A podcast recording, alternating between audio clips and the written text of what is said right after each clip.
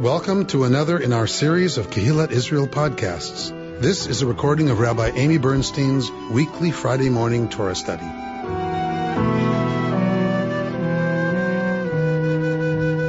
So we're coming to the end of the Joseph cycle. And this week we are... So I'm going to catch us up just a little bit for anyone who doesn't know the story, but in very broad strokes. And then we're going to look at this like really incredible scene, which I just find this year. I don't know why, but you know how I am. This year, I just find this scene with Judah incredibly poignant and very powerful. So it's turning out that everything I'm picking is from the first year triennial cycle reading. So maybe it's because we haven't seen it in 2 years. You know, this is the third year. You know, so year three, we haven't seen it in 3 years. So I don't know, but it's a very powerful scene. Okay, so where we were, I don't know where we left off with Yosef.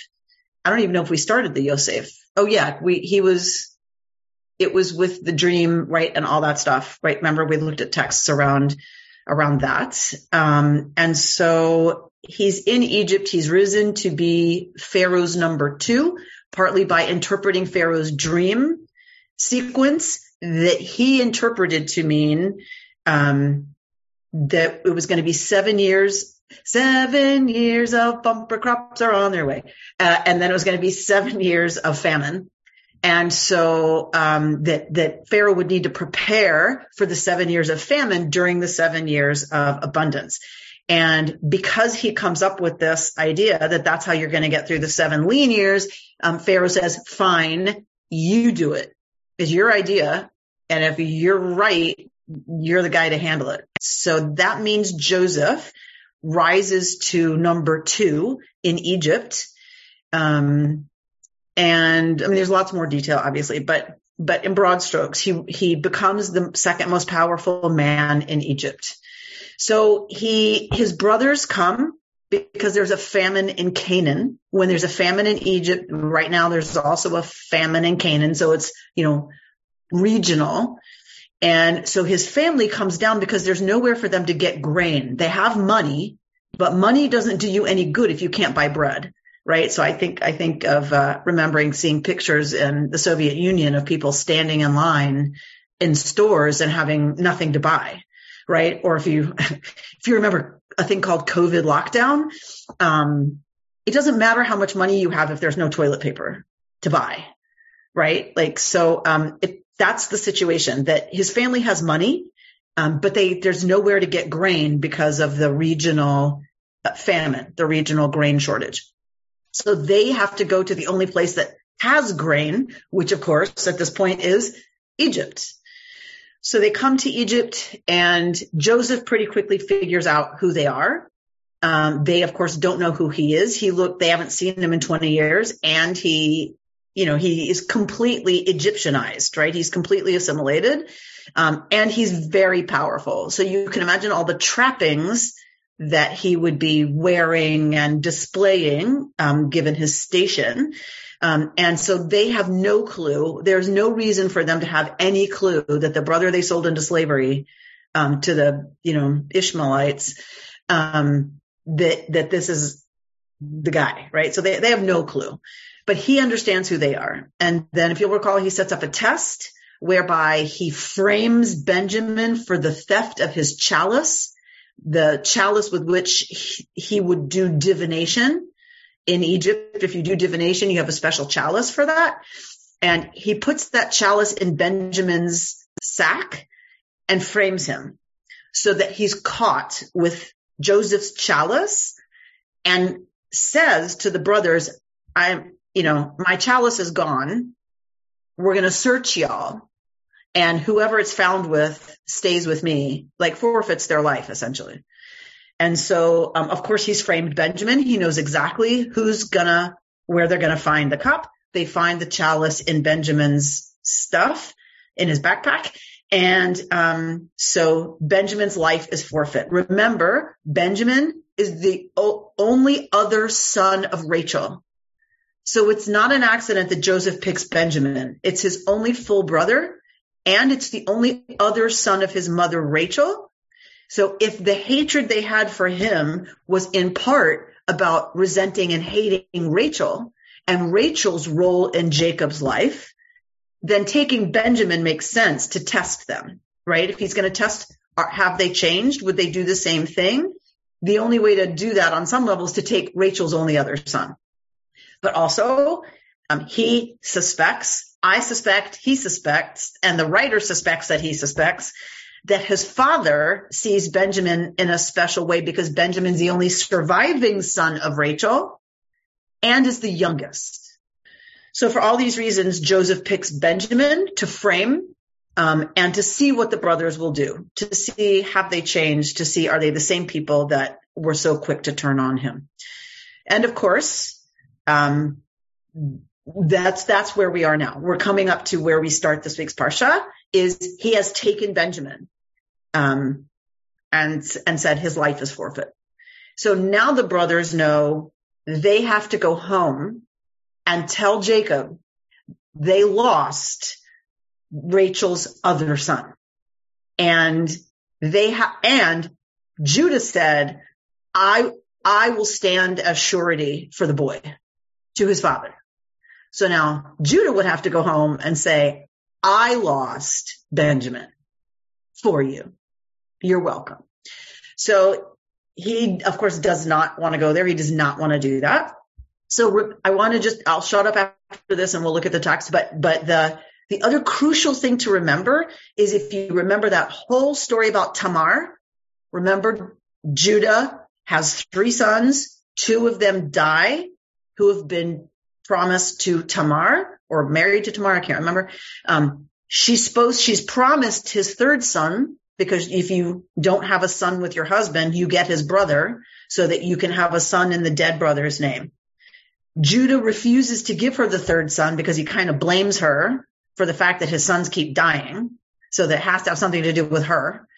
And he won't give her the 3rd son, which means she's living as a living shadow. She can't remarry because she's promised to the 3rd son, but he won't give her the 3rd son. So he's withholding her only way to have a child and have a life. And so if you'll recall, she dresses up as a harlot and she seduces Judah when they are taking the sheep for shearing, which takes like a week and it's a whole big thing. And it's a festival. It's like Burning Man in the ancient world.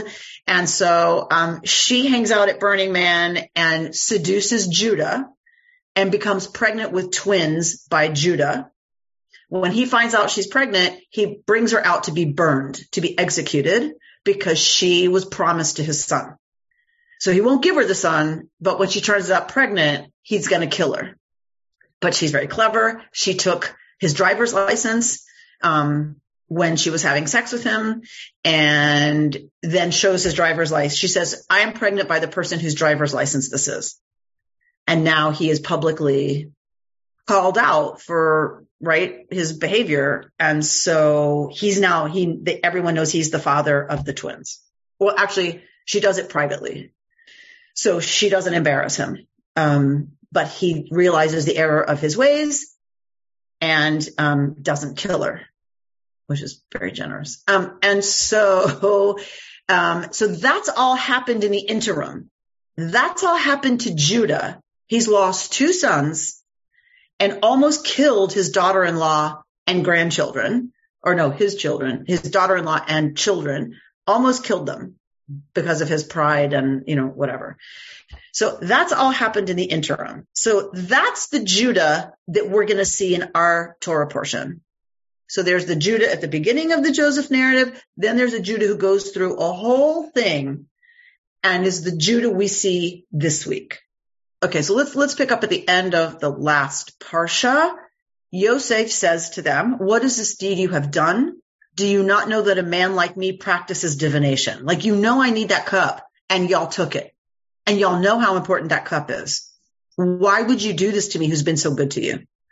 Judah replies, what can we say, my Lord? How can we plead? How can we prove our innocence? God has uncovered the crime of your servants. There's nothing he can do. The evidence has been found. What can he say? We didn't take it. Here we are then, slaves of my Lord, the rest of us as much as he in whose possession the goblet was found. Meaning, we will all stay. We will all be your servants, your slaves. And Joseph replies, far be it from me to act thus. Like, what are you insulting me right now to say I would be unjust and keep y'all who didn't do anything? Chas v'shalom, chas v'chalila.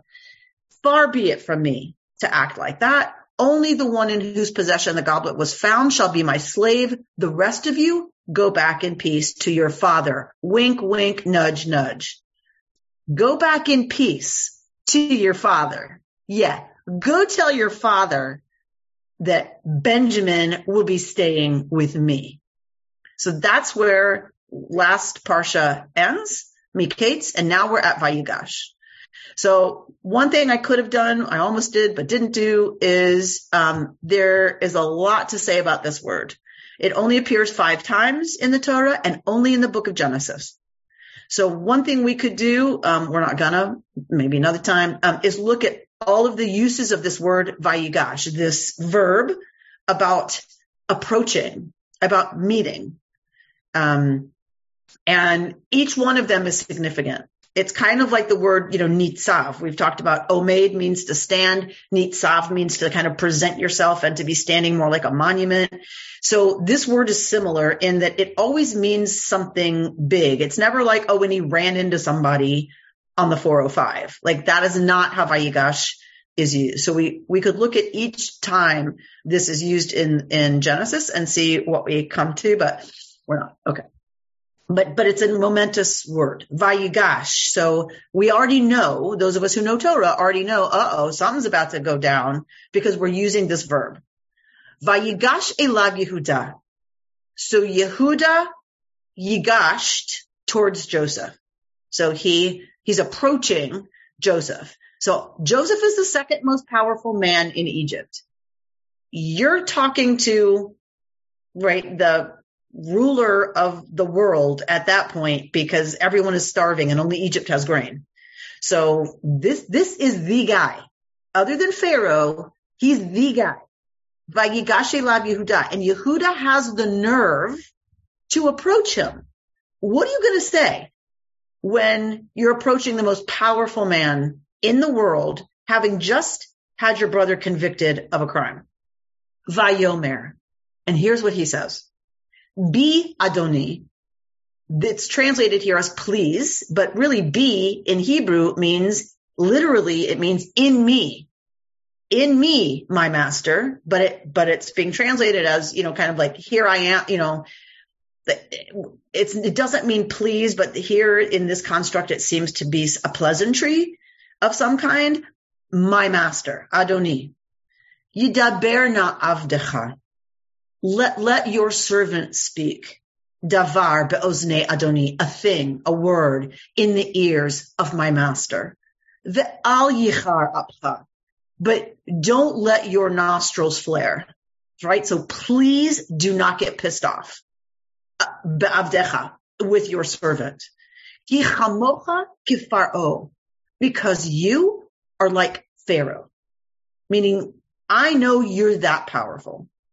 Adoni sha'al et avadav lemor hayesh lechem av o ach. You asked us, do we have hayesh lechem av? Do you have a father or another brother? Meaning a brother who's not here. And Joseph did ask them this. We told my Lord, we have an old father, and there is a child of his old age, the youngest. His full brother is dead, so that he alone is left of his mother, and his father dotes on him. Then you said to your servants, bring him down to me that I may set eyes on him. That's what happened, right? They left Benjamin at home because Judah said, no way are you taking Benjamin. No way. And Joseph insists because he knows who these guys are. He wants to see Benjamin. So they bring Benjamin down. We said to my Lord, the boy cannot leave his father. If he were to leave him, his father would die. But you said to your servants, unless your youngest brother comes down with you, do not let me see your faces. When we came back to your servant, my father, we reported my Lord's words to him. Later, our father said, go back and procure some food for us. We answered, we cannot go down. Only if our youngest brother is with us can we go down, for we may not show our faces to the man unless our youngest brother is with us. Your servant, my father, said to us, as you know, my wife bore me 2 sons, but one is gone from me. And I said, alas, he was torn by a beast, and I have not seen him since. If you take this one from me too, and he meets with disaster, you will send my white head down to Sheol in sorrow. Now, if I come to your servant, my father, and the boy is not with us, since his own life is so bound up with his, when he sees that the boy is not with us, he will die. And your servants will send the white head of your servant, our father, down to Sheol in grief. Now your servant, meaning Judah, has pledged himself for the boy to my father, saying, if I do not bring him back to you, I shall stand guilty before my father forever. Therefore, please let your servant remain as a slave to my Lord instead of the boy, and let the boy go back to his brothers. For how can I go back to my father unless the boy is with me? Let me not be witness to the woe that would overtake my father. And this is where he stops speaking. This is a different Judah. Judah says it will kill him. And I did that once. And now Judah has been a father who has lost 2 sons. He cannot go to his father and say, because he participated in the loss of the first one, and now he's responsible for the loss of the second one, and he just can't do it. And he pleads with Joseph, take me instead. Keep me. I said I would be surety for the boy. Take me. So Joseph is so moved by this. So he was no longer able to control himself. L'chol hanitzavim alav, with all the people attending him. And he cried out, have everyone withdraw from me. So there's no one else about when Joseph made himself known to his brothers. His sobs were so loud that the Egyptians could hear. And so the news reached Pharaoh's palace. Joseph said to his brothers, I am Yosef. Is my father still well? But his brothers could not answer him. So dumbfounded were they on account of him. They can't speak. They have no idea what's happening. But he just said, I am Joseph. Ha'od avichai, is my father still alive? Well, obviously the father's still alive because Judah just gave a whole speech about not being able to go back and face his father. So we have to wonder a little bit about what Joseph chooses his words here, but he's lost. He's sobbing. And yet, what are you going to say, right? Like in this moment of revealing yourself, in this moment, yes, he's upset or moved or whatever, but I have to believe he still has to think about, he's had to have had a fantasy about this moment. So he chooses the words, I am Yosef. And Ani Yosef, I am Yosef. Does my father still live? This is what he chooses to say to them. Niv halu, they are completely blown away. So they can't talk. So they don't answer. Vayome Yosef. So Yosef goes on. He says to them, Geshuna, that same word that we were talking about. Vayigash, here's the command form. Geshu, approach, in the plural. Approach, please, Eli, to me. Vayigashu, and they approached. Now do you want to approach this guy who's now fallen apart? He's sobbing and he's telling you that he's the brother you threw in a pit ready to let him die. Okay. You're going to approach. So they approach because they don't have a choice. They've been ordered to approach the throne. Vayomer. And he says, Ani Yosef achichem. I am Joseph, your brother. Asher machartem oti mitzrayma, that you sold to Egypt. Ve'ata, and now do not be distressed or reproach yourselves because you sold me hither, because you sold me here. It was to save life that God sent me ahead of you. It is now 2 years that there has been famine in the land, and there are still 5 years to come in which there shall be no yield from tilling. God has sent me ahead of you to ensure your survival on earth and to save your lives in an extraordinary deliverance. So it was not you who sent me here, but God, who has made me a father to Pharaoh, Lord of all his household and ruler over the whole land of Egypt. Now hurry back to my father and say to him, thus says your son Joseph, God has made me Lord of all Egypt. Come down to me without delay. You will dwell in the region of Goshen, where you will be near me, you and your children and your grandchildren, your flocks and herds and all that is yours. There I will provide for you, for there are yet 5 years of famine to come, that you and your household and all that is yours may not suffer want. You can see for yourselves and my brother Benjamin for himself that it is indeed I who am speaking to you. And you must tell my father everything about my high station in Egypt and all that you have seen, and bring my father here with all speed. And with that, he embraced his brother Benjamin around the neck and wept. And Benjamin wept on his neck. He kissed all his brothers and wept upon them. Only then were his brothers able to talk to him. The news reached Pharaoh's palace. Joseph's brothers have come. Pharaoh and his courtiers were pleased. And Pharaoh said to Joseph, say to your brothers, load up your beasts and go at once to Canaan. Take your father and blah, blah, blah, blah, blah, blah, blah. And they'll come down and they'll live here happily ever after. And the sons of Israel did so. Joseph gave them wagons and on and on and on. And to his father, he sent lots of gifts, because that's what you do when you're a man of high station now. And they told him, Joseph is still alive. Yes, he is a ruler over the whole land of Egypt, and his heart went numb, for he did not believe them. But when they recounted all that Joseph had said to them, and when he saw the wagons that Joseph had sent to transport him, the spirit of their father Jacob revived. Vatachi ruach Yaakov avihem, and literally the spirit of Yaakov, their father, lived, came alive. Enough. Said, now he's called Yisrael. Enough said, he said, Yisrael, my son Yosef Chai lives. I must go and see him before I die.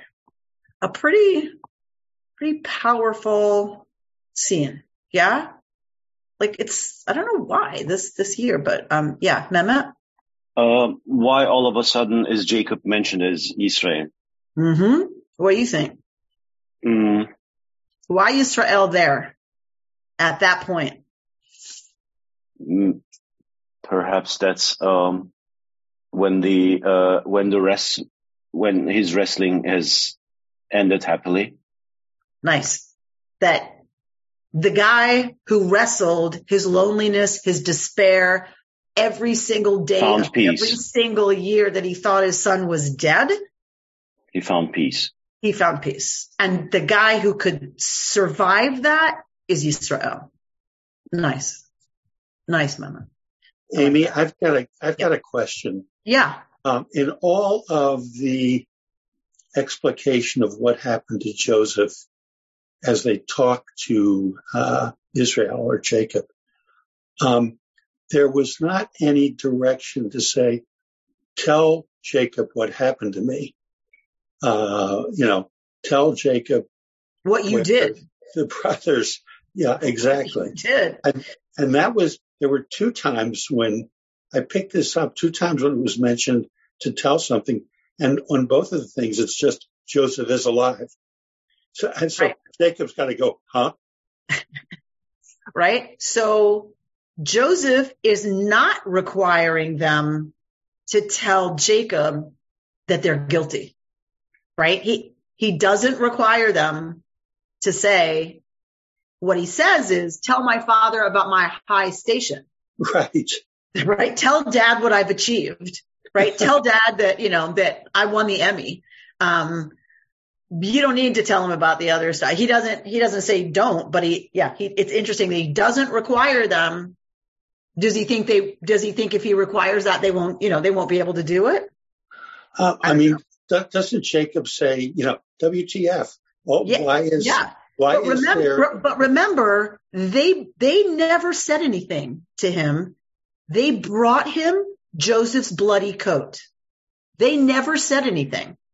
Jacob said, oh no, my son has been torn by wild beasts.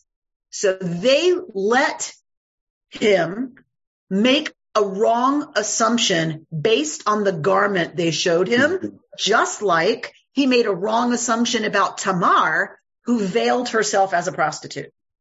So all through this story, there's amazing stuff about garments and clothing. Do you remember how Jacob stole the blessing from his brother? He put on Esau's clothing. So all kinds of misassumptions are made based on clothing. And that's what happened with the brothers. They didn't say he's dead. They said, Hakerna, notice please, recognize please whose garment, like what garment this is. The exact same words Tamar said to Judah. Recognize please whose signet and staff this is. Same exact words. So it's definitely on purpose that Torah allows Yaakov to make a wrong set of assumptions based on the clothing he's presented with. George? Yeah, two things. One is just a question. The text that you just read said that Joseph was sold to the Egyptians by his brother. And I thought that they just left him in a pit. And somehow the Egyptians... No, they saw Ishmaelites, a caravan of Ishmaelites passing, and they remove him from the pit and decide to sell him. Oh, okay. So they sold him to a caravan. What he says is, you sold me, meets Rima, towards Egypt, in the direction of Egypt. Yes, and so it wasn't technically to Egyptians, but you sold me like down the river, essentially, down the Nile, and I wound up in Egypt, but he sold them to a caravan of Ishmaelites. Yeah. Because they did have a conversation about, did they want his blood on their hands? So they didn't, like, there was some struggle around the issue of, if we leave him here, he'll die. Mm. What if we sell him? Then we make some quick cash and we're not responsible for his death, essentially. Thank you. The other point I want to make is in addition to Hemeth's thing that he found peace when his name was changed, when they called him Israel. The other thing is, this is the refounding of Israel. The whole nation is going to another situation.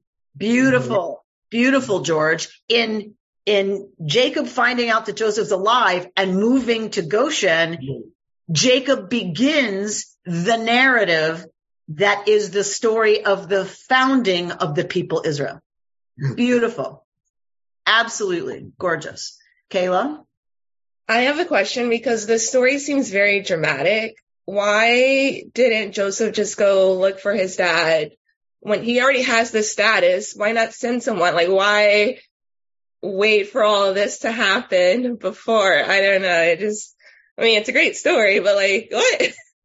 So that remains one of the great open questions of this story is, and it helps you read Joseph one of two ways, right? Like, because whatever answer you come up with says a lot about Joseph, right? Like, why didn't he contact his father?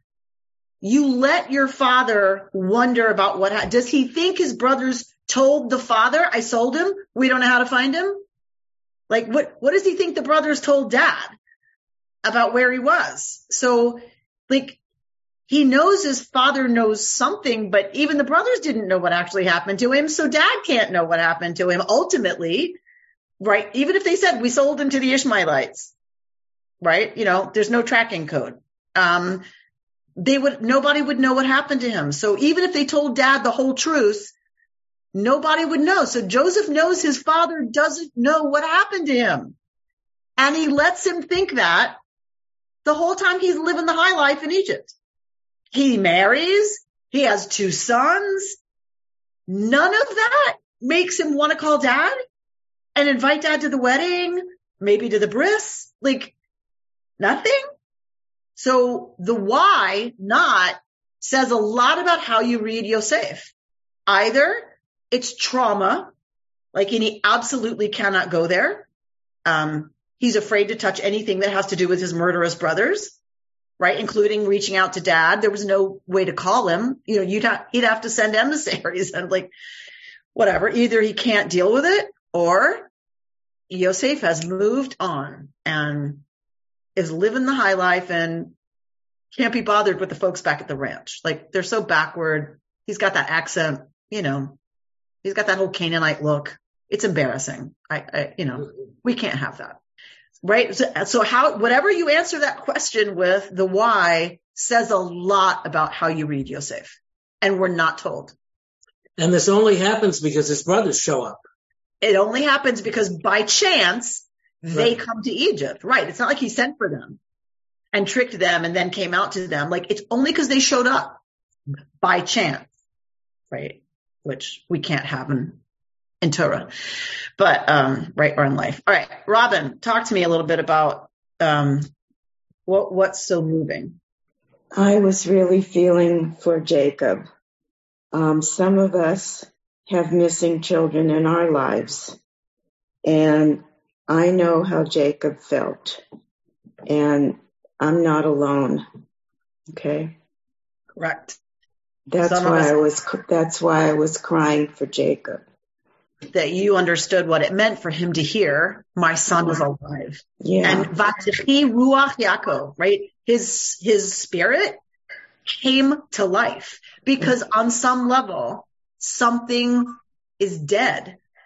I don't mean dead like Joseph's dead. I mean a part of Jacob. That's the feeling. That's exactly the feeling. Right? That there's a part of his spirit is not alive or animated or available or accessible because it is carrying the weight of what's missing. And how much he loved Joseph. And how much he loved him. And then all you can think about sometimes, some years when I read this, is all that wasted time. Wasted time. Right. All that time that he didn't know that his son wasn't dead. Or even worse than dead, for some people I know what's even worse is that he's out there somewhere. And I don't know what's happening to him, but he assumes he's looking at the coat that his son has been ravaged by a wild animal, which has to be one of the most horrible things you can imagine happening to your child. But even if he pretends in his own heart he's still alive, he doesn't know what's happening, right, to his kid. Mm-hmm. So in either case, Joseph is not available to him. He's missing or dead, presumed dead. And what that does to him, right, and he comes to life when he hears that he's not alive, right? And so, and it works both ways, right? For some of us, it's children. For some of us, it's been parents, right? But both ways, there's a part of us that is compromised, right, and changed until there's a healing. And for some of us, that never came. You know, that healing didn't really happen. Right. But thank you for being willing to share that, Robin. Mm-hmm. Jody's got her hand up. Oh, okay. Sorry. No worries. So, you know, it's interesting. Let me hit lower hand. So it's interesting because Joseph, in all this time, not knowing if his father is dead or not, doesn't reach out, doesn't send word. And he's a bit of a revenge kind of guy. I mean, he played that trick with the chalice. He's into, I think, revenge. I don't think he's reaching out. He's not caring so much about, oh my God, let me get word to my father that I'm actually alive, because Jacob could be dead. And so I think that revenge drives him more than compassion. Revenge makes sense with the brothers. It makes a little less sense to me. Revenge on Jacob. For what? Revenge for what? Well, maybe less caring and less compassion, revenge for his brother, with his brothers, but maybe not caring, not having that compassion about what his father must feel like. So it's interesting because we don't see weeping in Torah very much.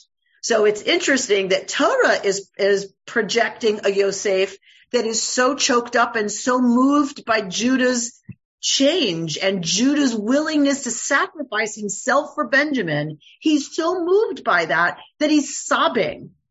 So it's an interesting conundrum. You know, on the one hand, he's had to leave the room before he came out to them. He had to leave the room because he was sobbing. Right. So we've got this very emotional Joseph, and he responds to Judah's speech from a place of deep, I don't know, compassion, but certainly he's deeply moved that he's sobbing so loudly that all the Egyptians in the other part of the palace could hear him. Right. So it's an interesting, it's not like he doesn't feel. Bob and then Rita. Yeah, I want to second what was just said. I see Joseph as a very complicated and conflicted individual. I see him as part anger because he didn't show up for 20 years back to Canaan, or at least, you know, send a Nuchschlepper to say, I'm who I am. And that's pretty difficult to really underscore. On the other hand, when they show up, he cries and whatever. And I think he may be crying for how he screwed up, and how he did not reach out to the family sooner because the family means something to him. Because he is crying. But I don't see him quite as in either one level or another level, but at a very set of conflicted levels. Yeah, I think so. Who just put in? Was it Lee? Somebody just put in the chat that trauma is a tricky beast, right? It's not straightforward, nor is grief. Right? Like none of it is straightforward. It's very complicated. It's sometimes circular. It moves through different stages and phases. And, I think Joseph is complicated. To add to what Bob said, Joseph doesn't ask his brothers how they are and what happened to them, what you've been doing. How you doing, guys? He says, how's my father? Right. Rita? The father he didn't reach out to. Joseph is a dreamer, and if we believe all the dreams he had that foretold the future, he kind of might have known there's a plan here, and God has a plan, and I'm going to let it play out. So that's another way of looking at the whole story. Well, clearly that's how he explains what's happened to them, and how he's able to forgive them is because he believes it was God's plan for him. What's interesting is that you can be playing out God's plan and still call home, right? Like, it wouldn't have changed necessarily his destiny. Once you become vizier of Egypt, you don't call home, right? One doesn't preclude the other, right? So it's just interesting. Mehmet? I find it very interesting that you pointed out that there is very little sobbing in Torah. If you have any further material on that subject, I will love to read about it because it's clearly a book about the people who have sobbed for thousands of years, yet there is not much sobbing mentioned in their book. So It's a very interesting subject to me. And there's a lot of places you can imagine it happening, right? You can imagine when Avraham gets told, bring your son and sacrifice your son to me, you can imagine some sobbing there. So if you recall anything that we could read, I will love to get the links. Start with a Google search. And then the other thing you can do is look for every appearance of the word crying or one of its derivatives in Torah. Start with a search, because often there's some crazy stuff that comes up, that, as you've seen, having studied with me now for a while. Sure, yeah, Sepharia could be 45 pages on suet and why we can't eat suet, right? So Sepharia could be an interesting lead on that. Yeah, Sepharia might be a great place to start. Yeah. Bert? Didn't God hear the Israelites sobbing? So what's interesting is, because I was thinking the same thing, that's tza'akah. So that's a different word from this. Tza'akah is a cry out, like when Hagar cries out, like she wept, right? When she looked at her son, she wept, but God hears her tza'akah. You could almost call tza'akah a scream, right? Litzok, if you use it in modern Hebrew, it means to shout, to scream. So it's not exactly crying. Bokheh is the word for cry. Livchot, to cry, to sob. I think it's even different than cry here. It's like sobbing, like it's, even bigger. Vayefk, and she wept, right? So that's from bokheh, to cry.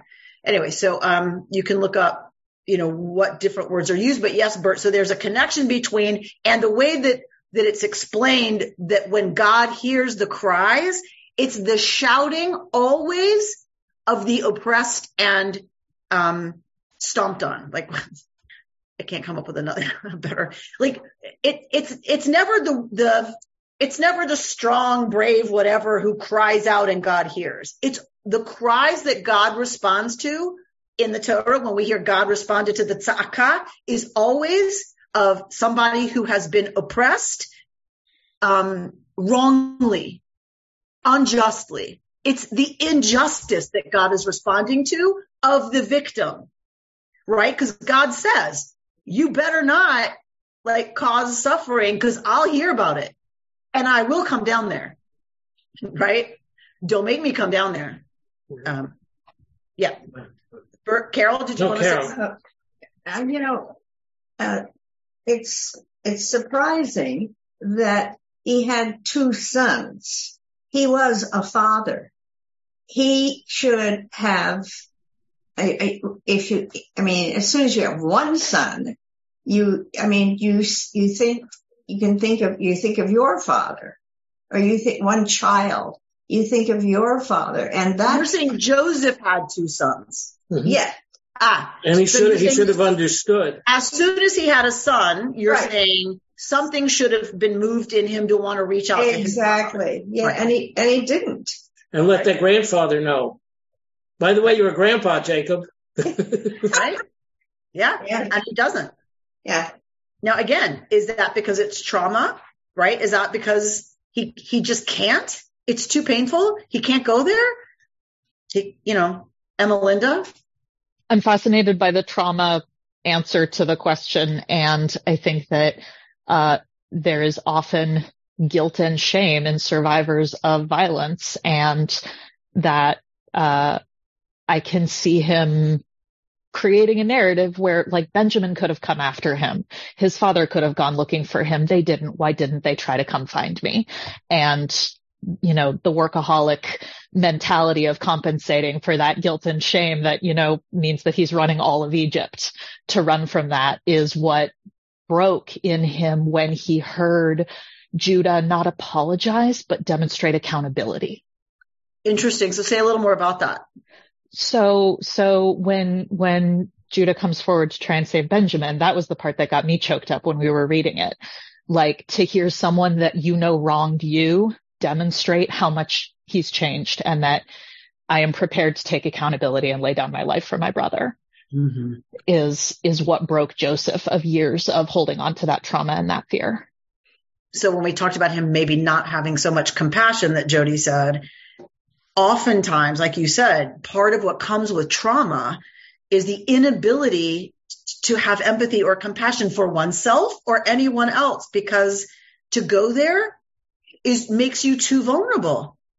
It makes you too terrified, right? And so, but I love that what finally broke it open for him was watching his perpetrator take responsibility and offer his own victim, becoming a victim himself to prevent it from happening to someone Joseph loves.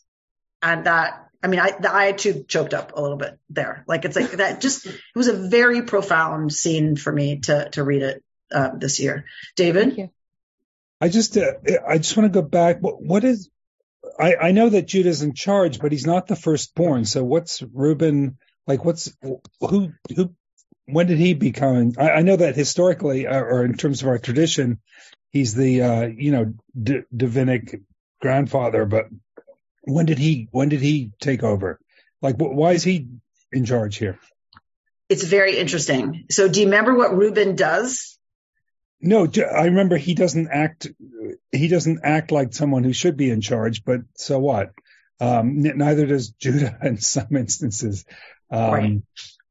So some people want to read a lot about tribal history into this story.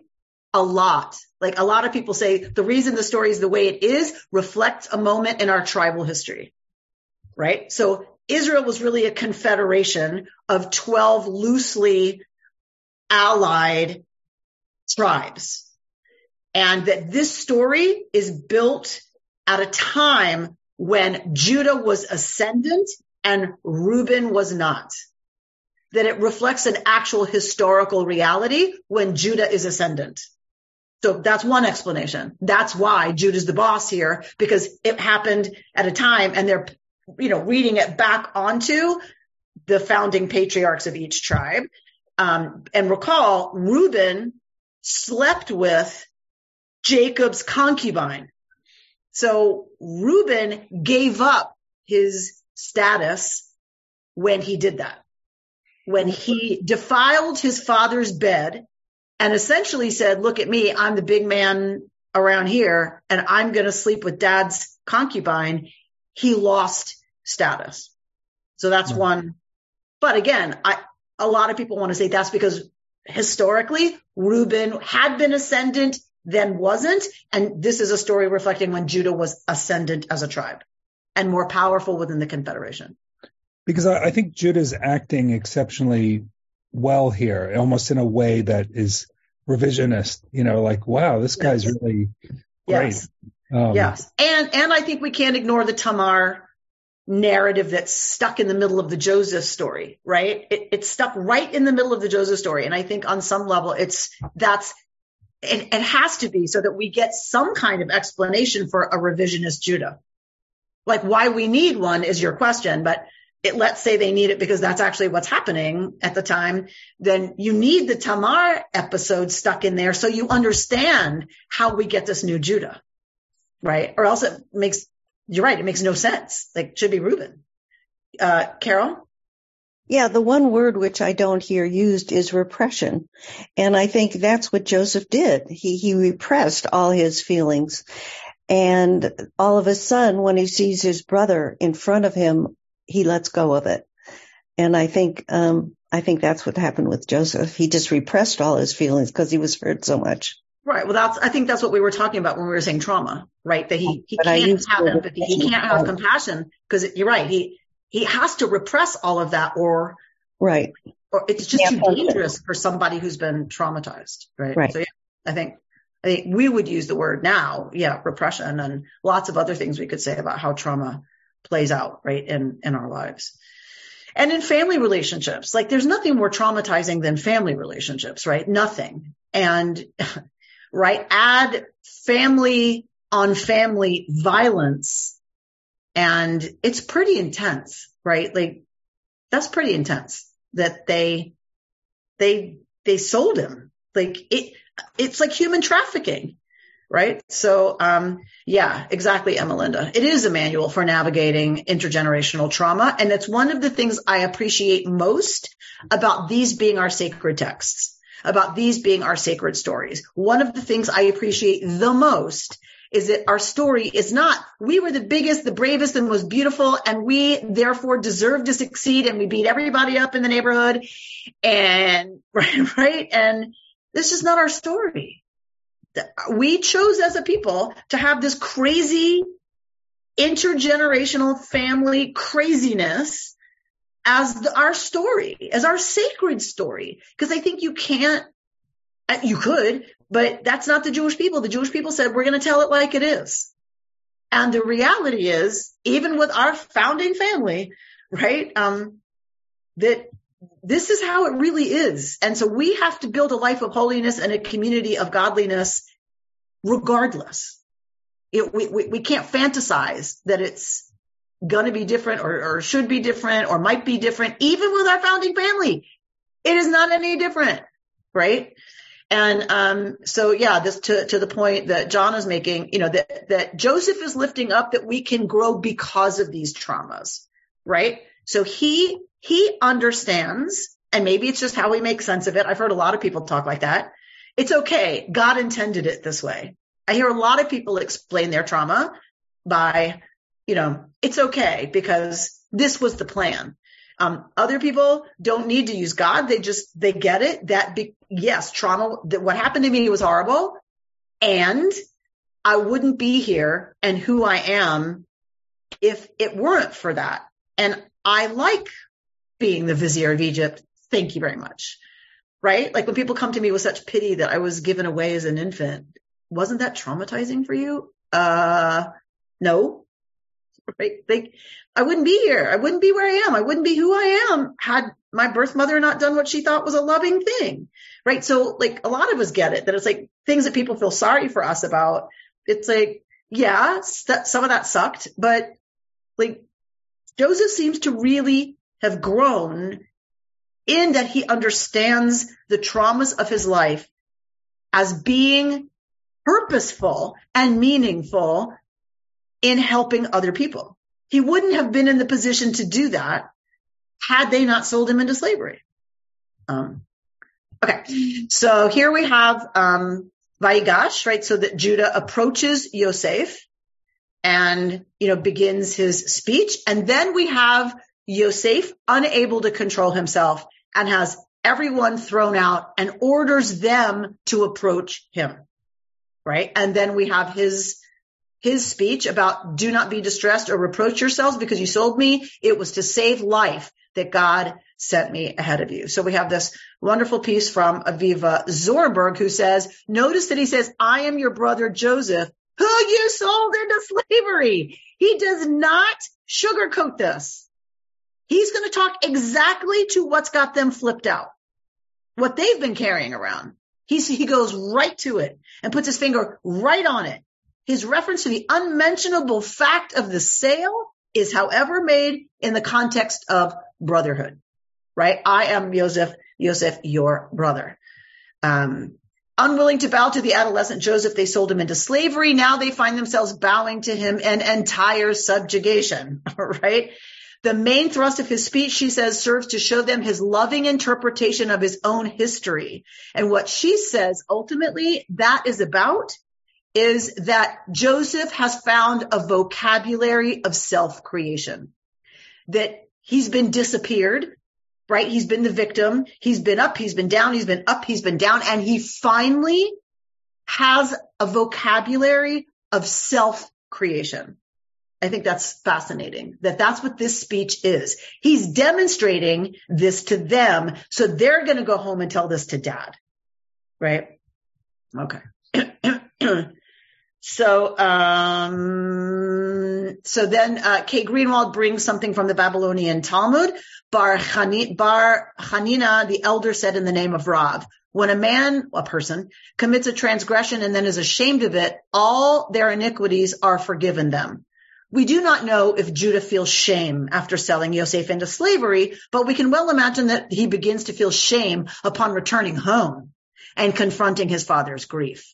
As the years go by and Judah loses his own sons, his sense of shame must have only increased, right? Once he feels what his father felt, to witness it was bad enough. To have it happen to him and now be able to identify with what he did to his father? Only a man who has faced his own shame could act so bravely and selflessly before the second most powerful man in Egypt. We are not so different from Judah. For most of us, shame comes when we begin to realize the consequences of what we have done. The harsh words spoken, the quick reaction, the injury becomes our shame. Unlike Judah, however, many of us find it difficult to own what we have to do to apologize, to make things right, to refuse to commit the same sin again when given the opportunity to do so again. So then she talks about, you know, we're coming to the end of the year where days are short, light is not a lot, and we have an opportunity every day to face that and think about that. And Martin Margolius reminds us there are indeed moments which call for us, like Judah, to disregard and transgress usually appropriate and necessary boundaries, right? Vayigash, he approached. Before Joseph calls him, he approaches. You're not supposed to do that with royalty, right? Or, you know, the czar. You don't approach. You wait to be called forward. But sometimes, right, we have to transgress usually appropriate and necessary boundaries to say that which needs to be said and to do that which justice requires without being paralyzed by concern for the unknowable consequences.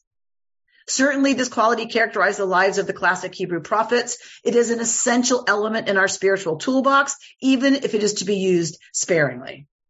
Judah's holy boldness in Vayigash, his drawing near, breaks through Joseph's defenses, right? And that's when he shows his true identity. Today, there is no shortage of political and interpersonal stalemates which seem to demand similar audacity, right? That we feel like we're at such an impasse all the time that we need to create new pathways for moving forward, and that it may demand similar holy boldness from us. And so he's saying that this week's Torah portion invites each of us to explore how we too might wisely and mindfully step up and apply our capacity for chutzpah toward sacred ends. And that comes about, right? It can elicit compassion, forgiveness, and repair. And I'll leave you with Rabbi Sheffa Gold, who says that the spiritual challenge and the blessings of Vayigash both rest on a pivotal moment, the moment when Joseph reveals himself to his brothers. He steps out from behind the mask of power, the mask of the false self, and weeps aloud. These are the tears of profound relief and of love unbound. This moment of expansion is the result of Joseph's embrace of a paradox. Two seemingly contradictory truths live inside of Yosef, and when he can hold them both, then the true self is set free from artifice. What the heck is that paradox, right? She says, "You meant evil against me, but God meant it for good. On some days, we acknowledge the deep woundings that we have suffered. We mourn the loss of innocence. We confront the face of evil.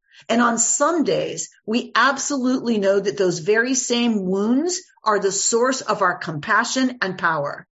We celebrate the essential rightness of the path of life in all its turnings, understanding that what feels like evil is an aspect of the goading force that unfolds the soul to its true breadth." And there comes a day when both of these perspectives exist at once. On that day, joy and anguish meet within us, and the resulting alchemical reaction explodes the boundaries of the false self. On that day, we are set free. This freedom allows us to come out of hiding, to finally tell the truth, and to reveal our true selves. You've been listening to Rabbi Amy Bernstein's Friday Morning Torah Study from Kehillat Israel in Pacific Palisades, California. For more information, go to our website, www.ourki.org.